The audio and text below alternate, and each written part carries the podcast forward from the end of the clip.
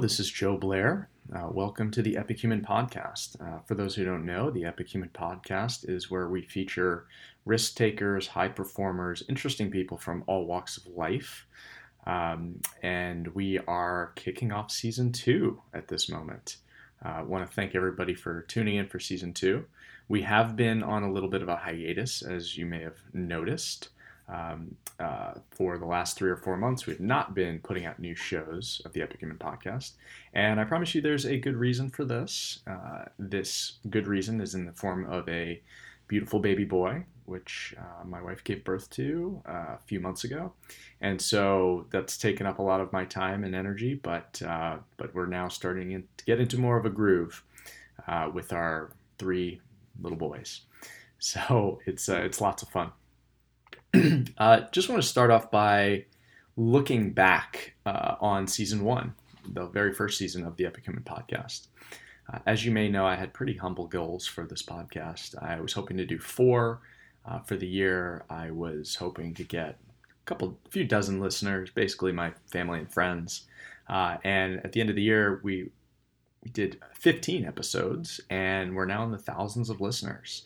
Uh, the show has reached uh, folks as far as Sweden, Canada, the UK, Spain, France, Nepal, Israel, uh, and there have even been a few people who have reached out, uh, unsolicited, uh, people I don't know, saying how much they love the podcast.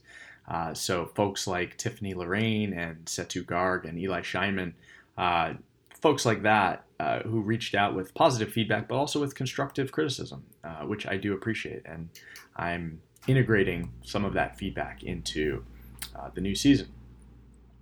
So, what started off as an experiment uh, is becoming a important part of of my life and and something I'm really passionate about. So, I'm going to continue bringing you amazing people uh, that hopefully are inspiring you and uh, and, and intriguing and fascinating to you, uh, like they are for me. Speaking of, of moving forward, uh, there are some changes that you can expect for season two. Uh, for example, we're updating the logo, um, working with a fantastic designer named Kenneth Lim uh, at by 3 p.m. And you can check him out if, if you're interested at www.by3pm.com.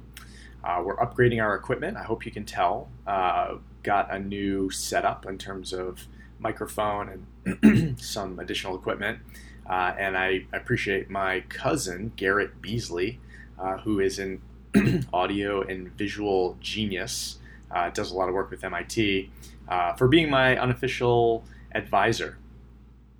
And, and so appreciate him helping out. And hopefully you'll sense that the, the sound quality is much better this year.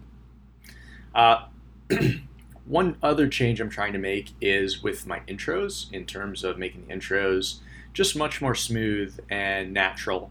Uh, previously, I'd been writing them out and then effectively reading them, and it felt weird, and the feedback I received is also sounded weird. So I'm just going to try to be more natural, more off the cuff, uh, and in general, would like to keep the, the podcast as natural and conversational as possible. Possible.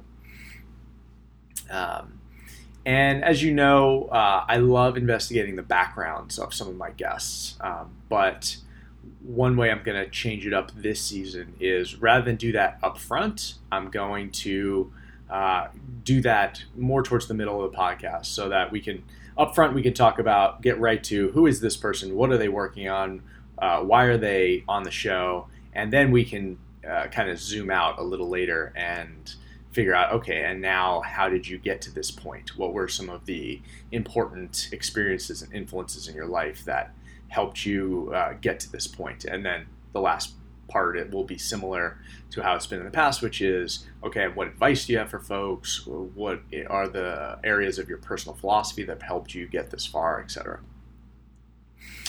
uh, and i'm excited that we have an amazing lineup of guests already uh, queued up for season two.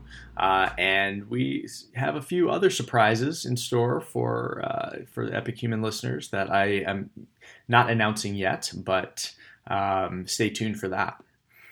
Uh, one other thing I wanted to mention is I haven't really covered this before, but uh, now I, I wanted to share the catalyst for the Epic Human podcast.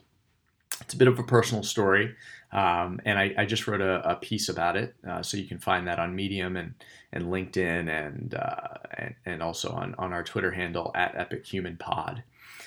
But and I'm not going to read it to you, but I, I'm going to give you a flavor. So the inspiration was my grandmother, Eileen Blair. She's a woman who had a very challenging upbringing. She grew up uh, in Jamaica uh, in uh, extreme poverty.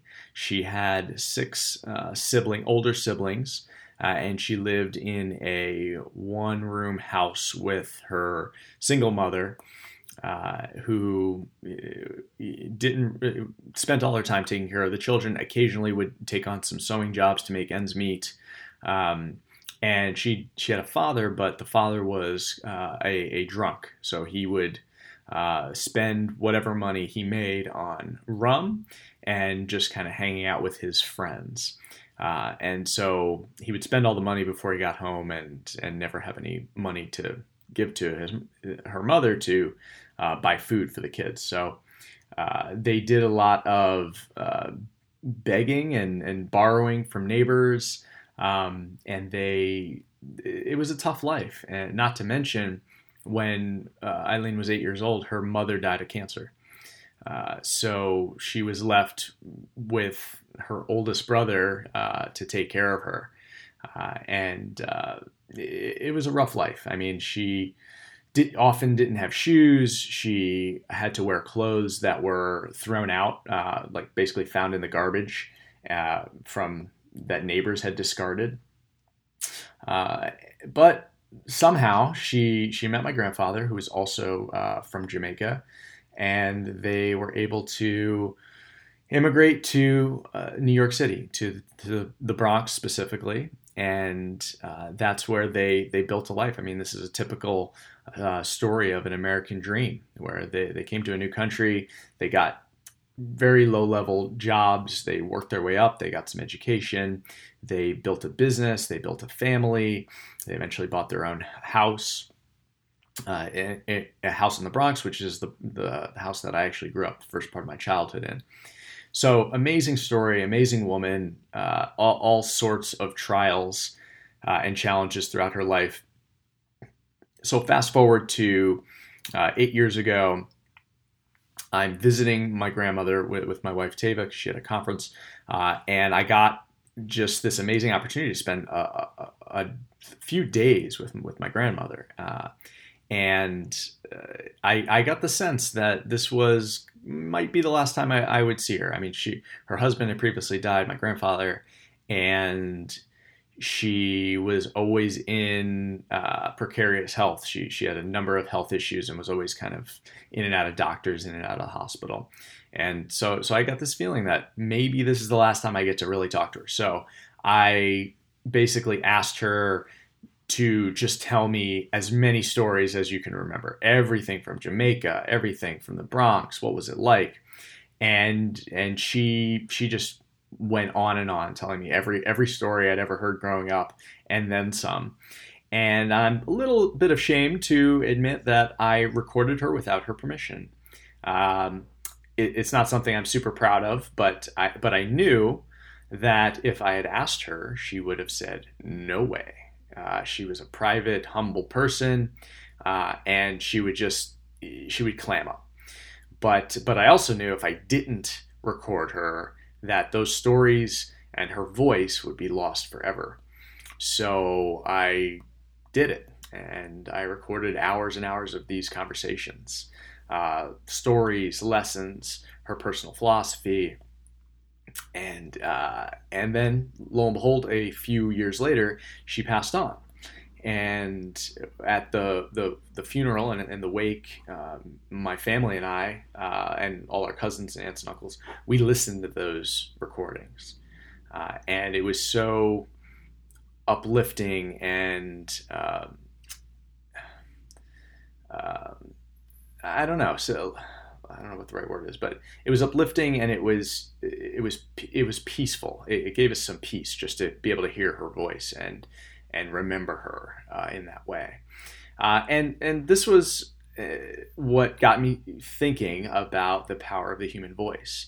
Uh, our, our, voices are as distinct to us uh, as our fingerprints, and nothing brings a story or an experience to life like an impassioned storyteller and an impassioned voice.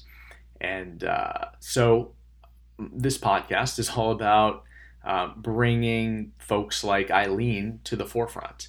So people who are not necessarily rich, famous uh, people you've heard of, but people who have incredible stories of, of, triumph over adversity, of taking risks, of stepping off the preordained path, um, of following their passions. Uh, and that's what this podcast is all about. And it's all inspired by my grandmother, Eileen Blair. So now you have that context. Uh, we're super excited for for this season two. Um, I think you're going to love the guests that we have in mind. And uh, just want to say again, thanks for listening. I'm eternally humbled and grateful that uh, you're out there listening. And uh, you know, feel feel free to follow us on Epic Human Pod uh, at, at Epicumen Pod on Twitter or Facebook. Uh, maybe eventually we'll get Instagram and YouTube going. Uh, but uh, or just continue to subscribe on uh, on your podcasting app. That's totally fine too.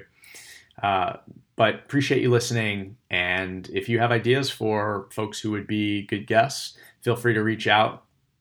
Uh, the benefit of being you know pretty small right now is that I can pretty much respond to anyone who reaches out. That may not be true for long, but so far it's it's possible. So.